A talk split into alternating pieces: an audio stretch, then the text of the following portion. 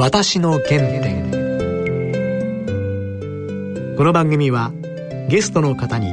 原点となる物語を語っていただく番組です。番組のご案内役は東海大学教授の楊千栄さんと放送作家の梅原由香さんです。皆さんご機嫌いかがでしょうか？楊千栄です。梅原由香です今回のゲストは外交ジャーナリストの手島隆一さんです。手島さんといえば長く NHK のワシントンの支局長を務められて、はい、私は今まで何度もね、はい、アメリカの大統領選挙の時に、ホワイトハウスの前に立ってレポートをされる姿を拝見しました、あと9.11のねテロの時にも長い時間レポートをされていて、うん、はい。かなりお茶の間でねファンがねいっぱいいらっしゃいましたよ。今日はまたじっくりと、はい、あの青少年時代北海道時代の話、はい、またワシントン時代のエピソード聞きたいと思います。はい。それでは私の原点進めてまいります。私の原点。今回は外交ジャーナリストの手島隆一さんにお話を伺ってまいります。よろしくお願いします。お久しぶりです。よ、さんどうも。今でも覚えてますが、アメリカ大統領選挙の時に、はい。はい、手島先生がロングコードでホワイトハウス前でレポートをしてた頃、もう本当にあっという間に今、11月っていうとだいぶ寒いのでね。はいアメリカの大統領選挙で全部で何回ぐらい取材されましたか、はい、現地では5回ぐらいやりましたかね。5回ですか、えー、もう20年か。そうですよね。えー、多分、あの、たくさんやればいいっていうことではないのですけれども、えー、あの、個人としては僕はたくさん、一番たくさん現地に行ってるかもしれません。日本の中ではもう。はい、特にですね、うんうん、あの、大統領選挙は広いので、あの2月になりますとあのニューハンプシャーというカナダ国境の近い小さな州から予備選挙があって、ここからアメリカ大統領選挙1年に及ぶ長いこうレースが幕を開ける。これよくアメリカンマラソンなどと言ってるんですけれどもそんなことも今振り返ってみたら一番印象的な選挙は？いや一番大変だったのはやっぱり2000年のえその当時で言うとジョージ・ W・ ブッシュテキサス州知事とハルゴア副大統領のこれも本当に接戦で裁判になってね、髪の毛一本のということになって最後フロリダでもまだ勝負がつけないで、えー、えー、ついに最高裁のところまで持ち込まれるということになったんですけれども、うん、僕らもうあと大統領選挙が終わればずっとほとんど永眠に近いぐらいぐっすり眠れる思ってやってたんですけれどもこれ終わらないっていうので本当に今でも夢に見ますが もうやめてほしいという。えーちなみにまだ早いですけども次回の大統領選挙でトランプ大統領再選されますか、ね、えあの大統領選挙最近常にそうなんですけれども、うん、どんな選挙でも、うん、え大差がつくと思われるような選挙でもね、うん、え楊さん必ず激戦になるんですね、はい、それまあ簡単に言いますと、うん、アメリカ50州の州ごとにえー、人口に応じて振り分けられた、はい、あの選挙人を争うって、うん、州ごとの、従ってこれ我々は、えー、アメリカ版国取り物語呼んでるんですけれども、うん、でそのうち50州のうち大体もう勝敗はどの選挙でも決まってるところが40州ぐらいあって、はい、両岸の地域でいうとリベラルな、これ民主党が取りますよね、ロッキー山脈からディープサウスと言われる一帯に行くのは、これも、えー、共和党の金城湯池とよく言うんですが地盤ということになりますがあと前後10州ぐらいのこれその選挙のたびに揺れ動くっていうことで、うん、スイングステートと呼ばれるんですけれども、はい、ここの勝負ということになりますね。うん、とりわけ、えー、多分この2年後もそうなんですけれども、はい、中西部のオハイオ州、そして南部のフロリダ州、これ、はい、2000年選挙の最後のえ決戦場になりますよね。ここの2つが重要で、うん、最近ですから、よくオハイオとフロリダを制した者は、ホワイトハウスを制する、はい、今回もその通りなんですけれどもこれトランプ大統領は国際的には本当に評判が悪いですよね。ね、なんですけれども、えー、依然として共和党の中での支持率というのは80%以上ということになってますし、うん。うん、去年の11月に大統領にとっての中間試験、うん、つまり4年の任期のちょうど真ん中で、うん、えーあの上院議員の3分の1、うん、それから下院議員の全部が、これ、あの改選されて、この間審を問うということになりましたけれども、その時に問題は両上院議員の場合は、大統領選挙と州ごとのやっぱり戦いですよね、はい、その点で上院議員選挙ってとても重要なんですが、さて、オハイオとフロリダはということになりますと、本当に僅差ですけどもね、やっぱりトランプ大統領をいただくトランプ派の共和党の議員が勝っている、ということになりますから、その一時をもってしても、トランプ旋風は弱まったというふうに言うわけにいきませんよね。はい、したがって、また激戦なんだと思いますね。あなるほど。はい。だけど、今週のニュース見ると、ちょっと民主党内は少し分裂気味ですね。あの、弾劾に関しても、またユダヤ人に関する発言に関しても。その通りです。そして民主党がもし、強くて誰でもがこの人っていうふうに一本化すれば、はい、トランプ大統領を破ることができるんですけれども、うん、え次々にもう、えー、6、7人手を実質的に挙げてますよね。ねしかも全体として、これ世界的な数勢なんですけれども、中道の民主党よりもうんと左に寄っているということになりますから、うん、これそうすると中間層を取るわけにいきませんよね。で、やっぱり中間層を取ってこそ大統領になる可能性がある。この点でも、え、あの、トランプ大統領の側から言うと、これも俺してやったり、いうことにならなければいいかなと。僕は別に、えー、民主党の支持者ではないのですけれど、うん、そう思ってしまいます。なるほど。トランプ大統領の選挙の前に、はい、私の記憶ではほぼ日本の全メディアは、ヒラリーさんが勝つと。予測してたんですよね。あの、もちろんトランプを予測した人もいるんですけれども、全然根拠がないんですね。今度は 8年ぶりなのでっていうだけで、別に、あれは競馬の予想でもやっぱり当たるという時には根拠がないとね、あまりっていうことになるんですけど、ただし、僕は一貫して、もしトランプが大統領というようなことになれば、あの私自身の予想が外れたということを誇りに思います。というふうにはあのメディアで言ってきてたんですけどしかしちょうど1週間くらい前、はい、あの、えー、フジテレビの 2, あの2時間の大型の討論番組がありまして、はいうん、あの大変時間が長くて、うん、どっしりとした番組なんですが、うん、その中で、えー、その大統領選挙の直前に、さて今の情勢はというふうに聞かれたんですけれども、その時には、えー、その生放送の中で、もし自分が、私が、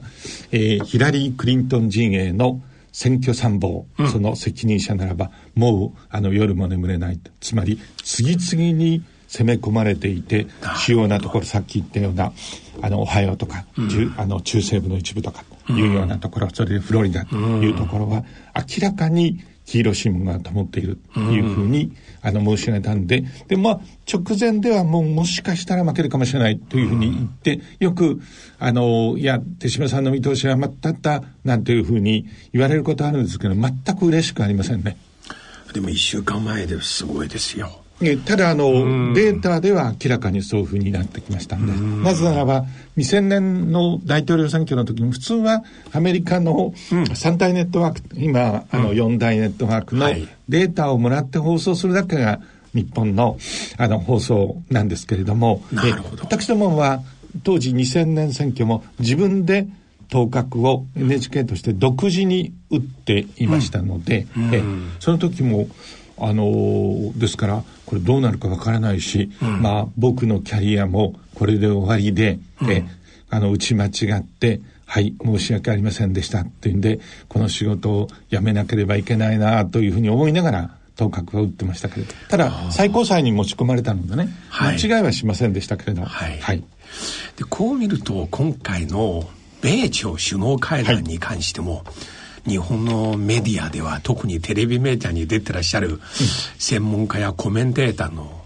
先生たちがまたほぼ同じ見方してますね。りょうさんがそういうふうに言っていただけると、ご質問があったんで、正直に答えるっていうことになって、とてもどう言いやすいんですから、結論だけから言うとですね、ええ。米朝首脳会談をめぐる全体の事前の予測、うん、そして会談の後の分析もほとんどえ死死類類の本当に惨状だというふうに思います。具体的にはですね、はい、はい、感情論で申し上げているのではないので、うん、簡単にご説明をしておこうと思います。うん、あの NHK もそうだったんですけれども、今度のえー、首脳会談の前まあ、うん、テレビ的なんでしょうね、うん、あの将棋の番があって、はい、こう札があってそれを差し上げ、うん、ご覧になりましたよね、はい、あれ惨めなほど失敗で僕あれを事前に見た段階で、まあ、ご縁のあるメディアなもんですから、はい、そんなことをしなければいいのに、というふうに思ったんですね。はい、その悪い予測が当たってしまったんですけれども、うん、アメリカの側から言うとですね、はい、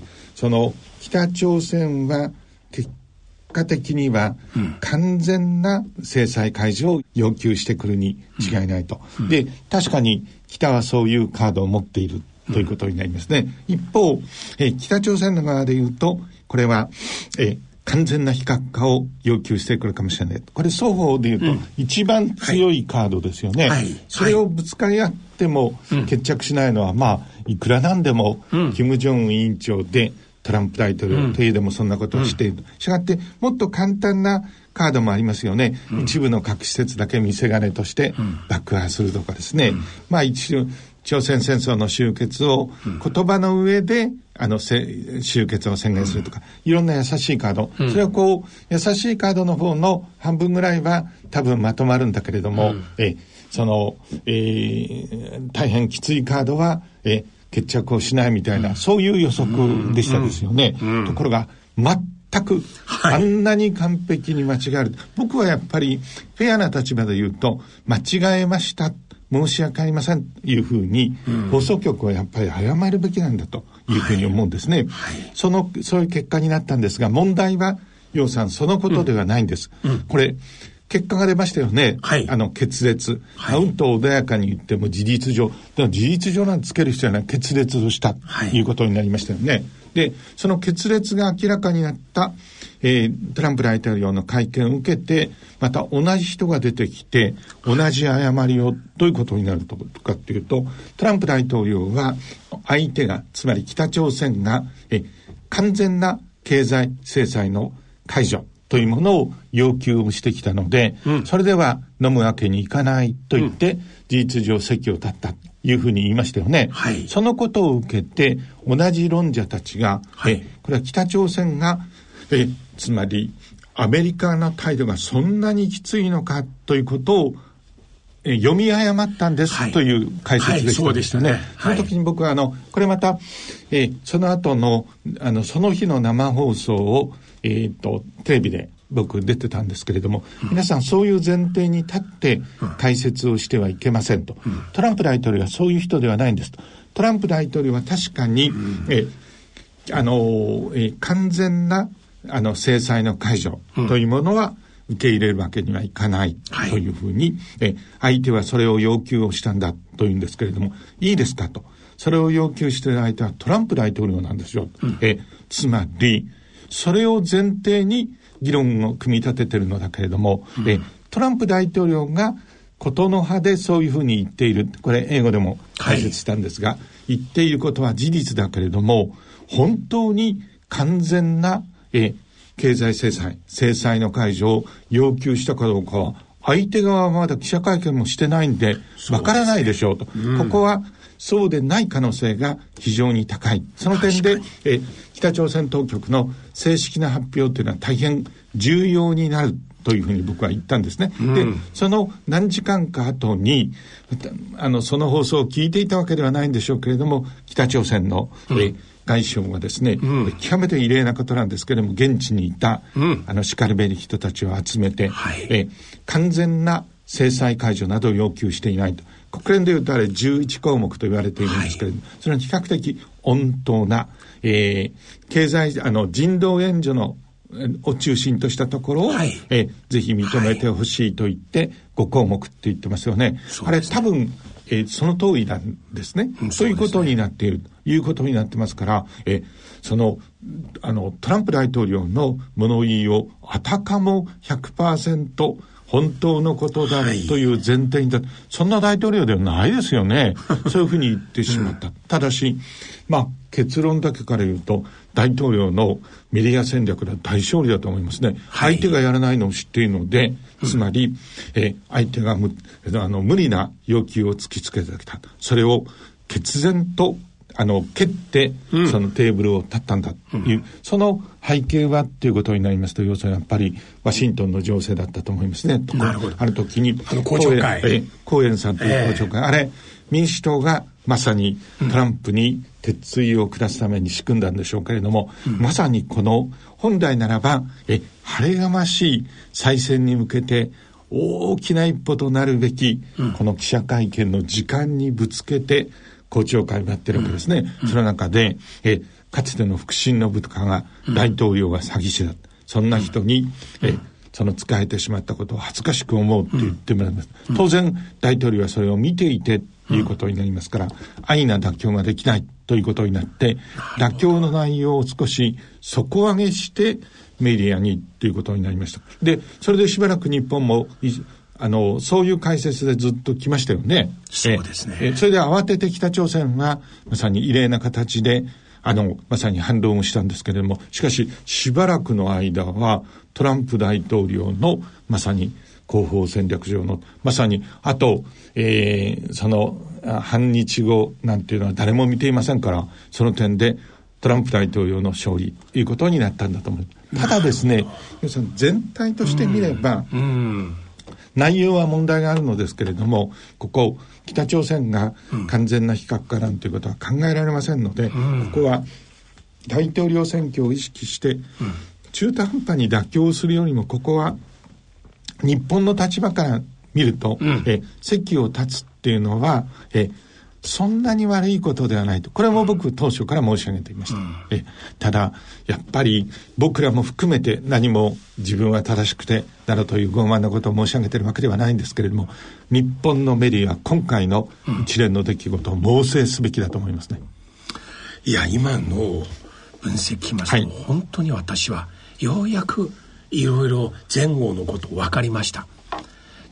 こうあのね公聴会のニュースは実はあの当日アメリカでは、はい、米朝首脳会談よりもトップでした。おっしゃる通りです。ほぼ四大メディア全部。おっしゃる通りです。もうそっちの方に関心事として行っちゃったんですね、はいはい、彼は新あ彼ベトナムであとあのエアフォースワンの中でずっとあれ見てたはずです、はいはい、あのツイッター見ると前回シンガポールの時飛行機の中でツイッターバンバン出したんです、はい、今回出さなかったんですよ。相当落ち込んだかなと思って。だからじゃあどうやってどういう話題でこれをぶつけていく、はい、この話消していくかと。この作戦でしたね、うん、だからアメリカはいや決裂ではなく引き続きまた近いうちに話しますよと。まるでごめん今回ちょっと使わせてっていう。おっしゃる通りだと思いますね。なるほどね、うんそんなことも含めて、確かに、えー、あの、ロシア疑惑では追い詰められてはいますけれども、うん、えその程度で、うん、まだめいってしまうような人では全くわかりませんので。だから日本のメディアは、うん、あの、双方の事務レベルの事前の詰めは甘かったとか、うん、そういう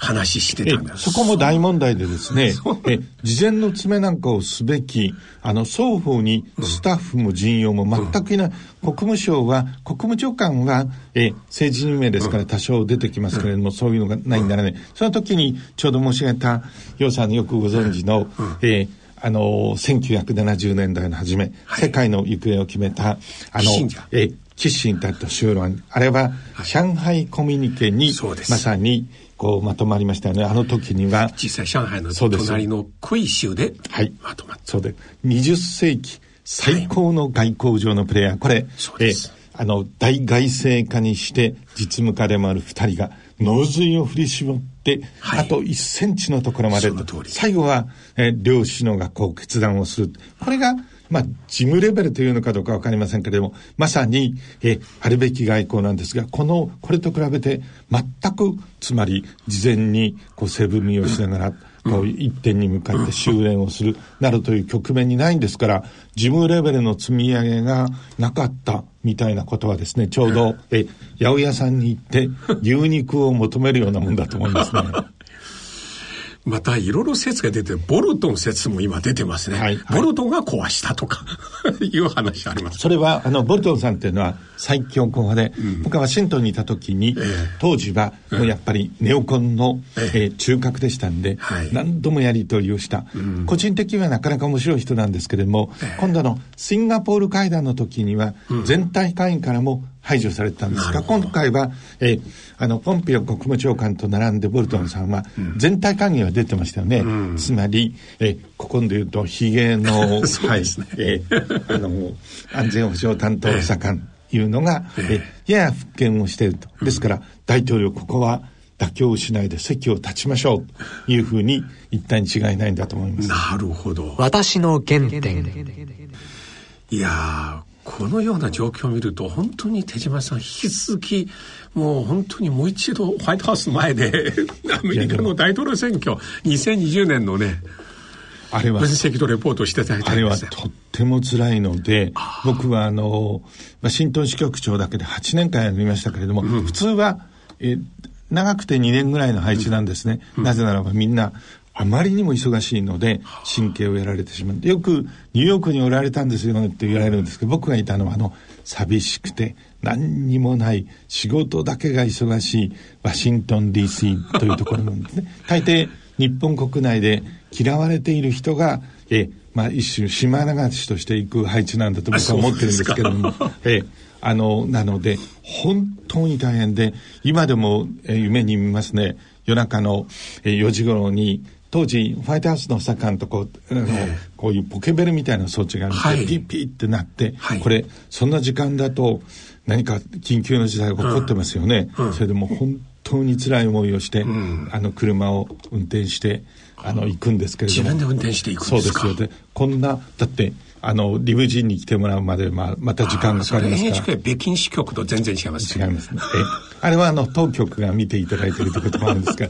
まあ、それとして、あの、自分で行くということになりましたので、うん、そういう点では、あの、本当に、あの、早くこういうところから解放されてずっと思ってまして、それでついにですね、僕はあの、事例が出たよりも自分で辞めさせてもらったんですけれども、で、そこで NHK のキャリアに収支をってあの独立させてもらったんですが最後にホワイトハウスとこう結んでる、こういう、あの、まあ、言ってみればポケベルみたいなものがあるんですよね。はい、で、チェサピーク湾に、えっ、ー、と、こう、ちょっとコテージを借りて、はい、そこで、ウルトラダラっていう小説を書くことにしていて。33万部、日本で。ありがとうございます。それを、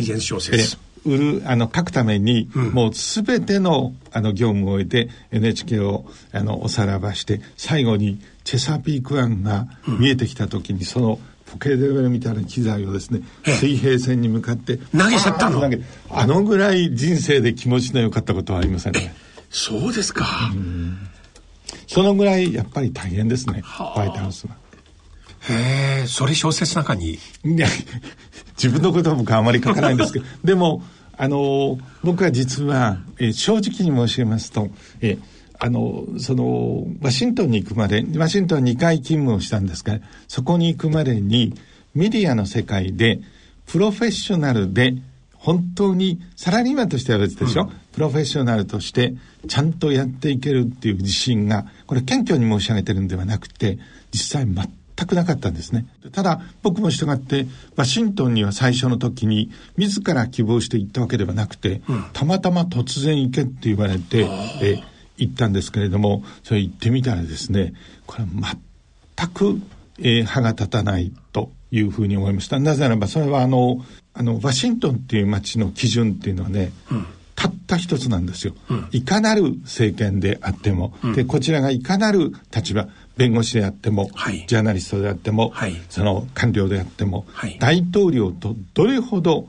近い距離を持っているのかということが人間の価値を決めるという大変過酷っていうか冷酷な街なんですね。で僕らはワシントンに着いた時にホワイトハウスの大統領とこうアクセスをするって言ってもできるわけありませんよね。ちょうどはるかにエベレストのように離れてるって。で、どうやって登っていいかもわかりませんし、もうこれ、あの、行ってすぐわかりました。僕はあの、通信社の電報を見たりして、あの、こう、記事を書いたりっていうタイプでないもんですから、うん、あのえこれも全くもう無理ということであのなるべく早く返していただこうというふうに思って、うん、ただ、あのなるべく早く帰るんですけれども、せっかくワシントンに行ったんで地味な街ではあったんですけれども、スミソニアンの博物館って大変素晴らしい、はい、あただなんですよね、うん、だから議会の近くにあるもんですから、うん、あの支局に行って、うん、あこれあのえそれじゃあ議会の方に行ってきますと。いうふうに言ってあのずっとこうあの、えー、フェルメールの絵とかそういうのをしてみて、もう帰早くお役に立たないのでね、自分で取材をしないと意味がないので返していただこうと思っていたんですが、その時ねあまりお話してない話なんですけれども、うん、あの一本の電話があの、えー、オフィスのデスクにかかってきて、はい、これ取り上げたらですね、はい、え明らかに British English しかも上品な Oxbridge English って、まあ、つまりそういうところで教育を受けた、はい。インテリの、うん、しかもその筋の人の声なんですね。うん、それで、あの、お前は、僕は龍一手島ですから、お前が龍一かと、うん、そうですって言ったら、え、ちょっと自分はこのスモールラグジュアリーホテルっていうのがありまして、はい、そこの暖炉の前にいるのでああのそこのホテルかというのでそこにいるのでウイスキーでも飲みに来いっていうふうに言って、まあ、僕出かけていったんですね。でもちろんインテリジェンス小説のシーンみたいですね。え相手はもちろん全然知らない人なんですけれども、うんはい、その爺様がですね、えまああのー、やっぱホワイトハウスのっていうかまああのワシントンの政治の奥の院のフクロウのような人物なんですね。ディープそうです。その筋の人。で、あの、どうだと、えっ、ー、と、あの、ワシントンの様子はどうかと、元気でやってるかみたいなの、僕正直に、いや、全く歯が立たないということが、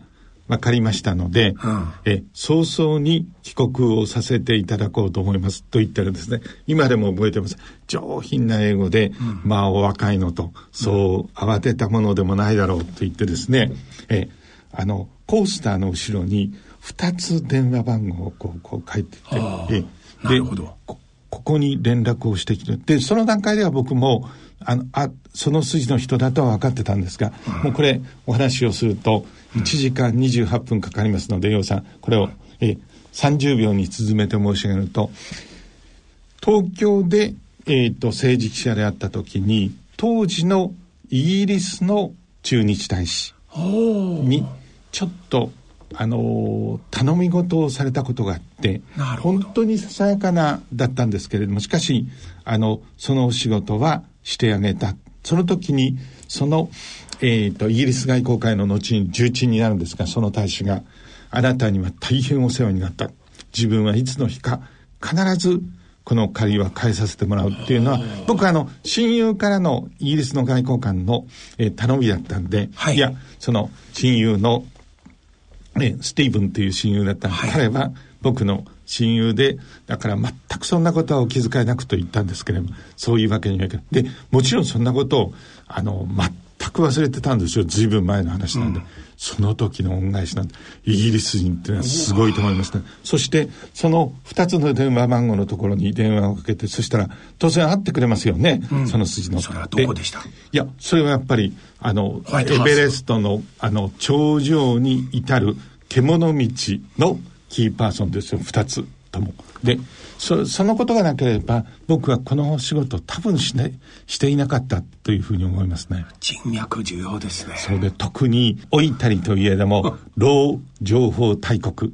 イギリスのやっぱりその、えっ、ー、と、ニュアンスは少しだけ、あの、そのままは書いておりませんけれども、ウルトラダラーの中に出てきますけれども、イギリスっていうのはすごいですね。今、イギリスはブレグジットで苦境の中にはありますけれども、最近で言うと、あの、再び日本と同盟をっていうのにありますよね。え、あの、日英の両艦隊がなるというのは急兵ですけれども、しかし、インターネットや情報の世界で、ロンドン、東京、数軸っていうのは十分あり得るのかもしれません。はあ、えこのようなシーンは、インテリジェンス小説の中にあの小説のあの注意してみてればここがそうなんだっていうのは分かりただ情報源の秘匿は僕らの、まあ、えー、最大の手並みですからちなみに小さい時少年時代からもともと文学少年でしたか？いえ、僕らはですね、文学少年って本がたくさんあの勉強しないで済んだので、北海道はとてもいいところで、うん、えちょうど、楊さんは、あの、中国でも。文化大革命の頃。ところ。だから、文化大革命の頃みんな言いますよね。勉強しなくてとても良かったと。で、国立交渉の。ただ、日本は文化大革命ではありませんでしたけれども、僕はどさんこで、父は、えっ、ー、と、北海道の芦別というところに大きな炭鉱があって、その一つの、えー、独立系のあの炭鉱の経営者だったんで、そこで、で、とても、あの、もう本当に楽しくて、いいところでした。勉強はしなくて人々はおおらかっていう。勉強しなかった。え、あの、とっても良かったと思います。それから多様な例えば中学校からあの高等学校に行くときに今東京のこういうあの学校の人たちだとちょっと想像できないかもしれませんけれども本当に何人かのお友達はそのまま就職をしたいっていうようなそういう環境の中だったやっぱり多様な環境っていうのはとても重要なんだというふうに思います。でもその後慶応大学に入られましたね。ええ。えー、っと、まあ、それは全然重要なことではないんですけれども、まあ、当時で言うとね、文化大革命と同じ日本でもあれなんで、あの、そこもまた勉強しなくてとても済んだんですけれども、え、あの、で、しかしそういうことになりますと、当然、将来のこともというんですけれども、本当にさっき言ったように、プロフェッショナルに、なんかあの、社会の僕宅ってよく言いますけれども、そのために、えーあの、ジャーナリストなどということは全くありませんで、当時、のんびり暮らしているうちに、もう、あの、大半のところは、え就職試験みたいなのが終わってしまう。当時で言うと、メディアだけが最後に、あの、試験だけのっていう面接もほとんどないぐらいの時代であそうですか。その時にどこにということ時に当時鎌倉というところに住んでたんですけれども、うん、えスパイ小説でですね、えチェコの亡命詩人がロンドンで、はい、実はこれ BBC に勤めているんですけれども本当はスパイでコウモリガさん。のあの先に毒があってそれで刺されて死んじゃうという、はい、え三流失敗小説を読んでたんですが、はい、その中に BBC イギリス放送協会っていうのが出てきたんだ。日本にも日本放送協会っていうのがあったなと。なでなんとなくあんまりあのえ一生懸命働かなくて良さそうだし、とりあえず世間様に、とりあえず就職をしたというようなことで、え、あのー、ごまかしが効くかという非常に不純な動機で、本当にその通りなんですけれども、で、よく、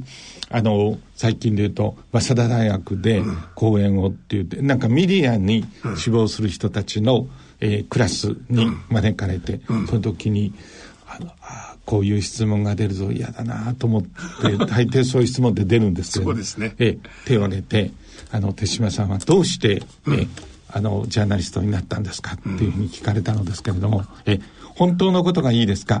美しい建前がいいですかって言うと みんな本当のことをっていうもんですから今みたいな。でやっぱり自分の職業を選ぶ時にはちゃんと真剣に選ばなければいけない。自慢話もしているわけではい。ささかもありませんと、うん、いいですかと。これは悪い例としてお話しするんですよ。というふうなことだったもんですからあの全然やっぱりプロフェッショナルいう自覚が長くなかったのですけれども、やっぱり一つの大きなきっかけはワシントンに突然赴任をした時だと思います。でホワイトハウスに行ってみたんですけれども、はい、並みいる人たちが大リーガーの剛速球増資、これ、あの、楊さん、僕が大リーガーに入ったなどというふうに言ってるのではないと、誤解のないように、周りは全部そうなんですね。はい、で、大リーガーの選手、特に投手っていうのは、条件はたった一つなんですね。え、160キロ近くの剛速球を、はい、とりわけ、あの、直球を投げられる。うん、この、えー、っと、やっぱり、あの、なんていうか、腕力がなければ、うん。うん、あの、その大リーグの第一線では通用しない。だからみんな、ものすごく原稿が書くのが早くて、だから、もうその時に目を見張るような思いでした。ああ、これがプロなのかという、それは一つ僕らが変わるきっかけだったと思います。一つだけエピソードをお話しますと、はい、えブッシュ大統領について、え当時、あの、パパブッシュ大統領について、湾岸、あの、第一次湾岸戦争の時に、えサウジアラビアの最前線に、はい、エアフォースワンとこう並行して、はい、エアフォース2でこう行って、はい、仮に当時のシリアの今のアサド大統領のお父さんが、はい、えあの、急遽会見をする、あの、うん、と、大統領と、えっ、ー、と、ミーティングをするっていうことになったんですね。当時、はい、全く敵国同士でしたし、はい、ジュネーブで、はい、急遽降りて、それで、あの、報道官がいいか諸君と、うん、持ち時間は、みんなの持ち時間は、わずか18分で、またすぐに飛行機に乗って、その間に、あの、原稿を送り、リポートを送るとい。うことでなければ、ドアを閉めるぞっていうことだったんですね。うん、で、その時に僕らももう大急ぎで、隣にいたのがアン・デブロイっていうですね、ワシントン・ポストのチーフコレスポンデントで、あ。の、後で機内に戻ってから言ったんですけれども、あの、アンの原稿っていうのは速射砲のようにって言ったら、そしたら、あの、何食わない顔で、隆一と、当たり前だと、あんたたちと違って私は忙しいんだ。で、なんか子供が4人かなんか言うんだそうですね。旦那さんも、えー、ジャーナリストで、えー、ホワイトハウスのまさに中心ですよね。うん、仕事をしながらっていうんで、うん、えまあ、あの、毎日ハンバーガーしか食わせてないんだそうですけれども、うん、それだって、えお産丼をやりながら、だからあんたたちと違って、自分は忙しいんだと。だから健康っていうふうに言ってたけれども、あ、これがプロなのかっていうふうに。ただ、あの、かわいそうなことに、やっぱりちょっと無理したんでしょうね。あの、比較的早く癌で亡くなりましたけれども、いいジャーナリストでしたね。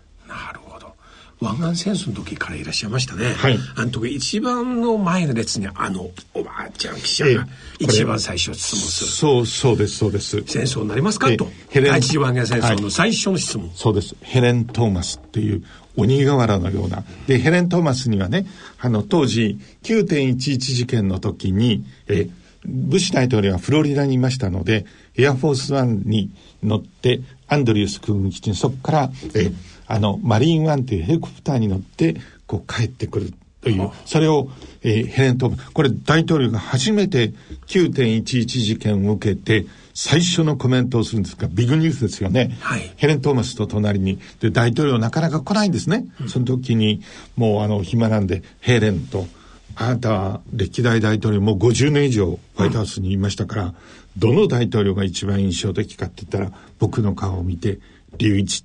どうしてそんな凡庸なことを聞くのか。それは JFK、ジョン・ F・ ケネディ大統領で、もうほとんど恋するような眼差しでしたね。だから、あ、こんな鬼瓦のようなおばあさんと言ったら失礼ですけれども、え、その人でも、やっぱりケネディ大統領ってなんか、もうフェロモンを出していて、オーラを出していたんだなと分かりましたね。で、その最初にヘレン・トーマスが、ブッシュ大統領がこう通り過ぎ、そのまま、ほら、えホワイトハウスに初めて戻ってきたので、情報が十分でないので、執務室に入ってそこから僕らにっていう予定だったんですけれども、ヘレン・トーマスが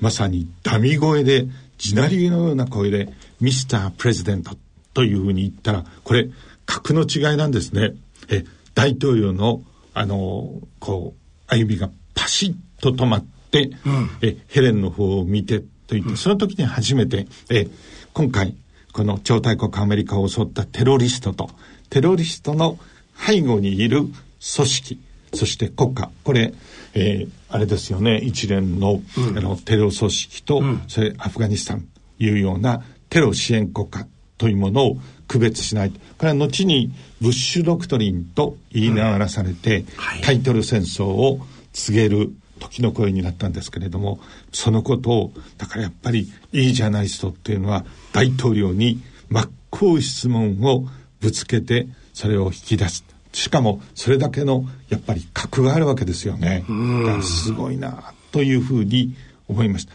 日本の、えー、とその官邸の若い記者の人たちも、えー、あの無礼なことをしたりする必要は全然ない礼儀正しくやった方がいいと思うんですがしかし総理やそして官房長官には自分のパフォーマンスではなく本当に人々が聞きたいことを、えー、人々に代わって確信に触れる質問をちゃんとぶつけるということが大切だというふうに。それは、えー、若い方々にっていうふうに言いますけれど私は今でも自分にそう言い聞かせています。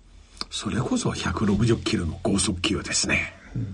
うん、投げられるといいですけどね、うん、私今聞きましてダブルブッシュブッシュパパさんのお葬式の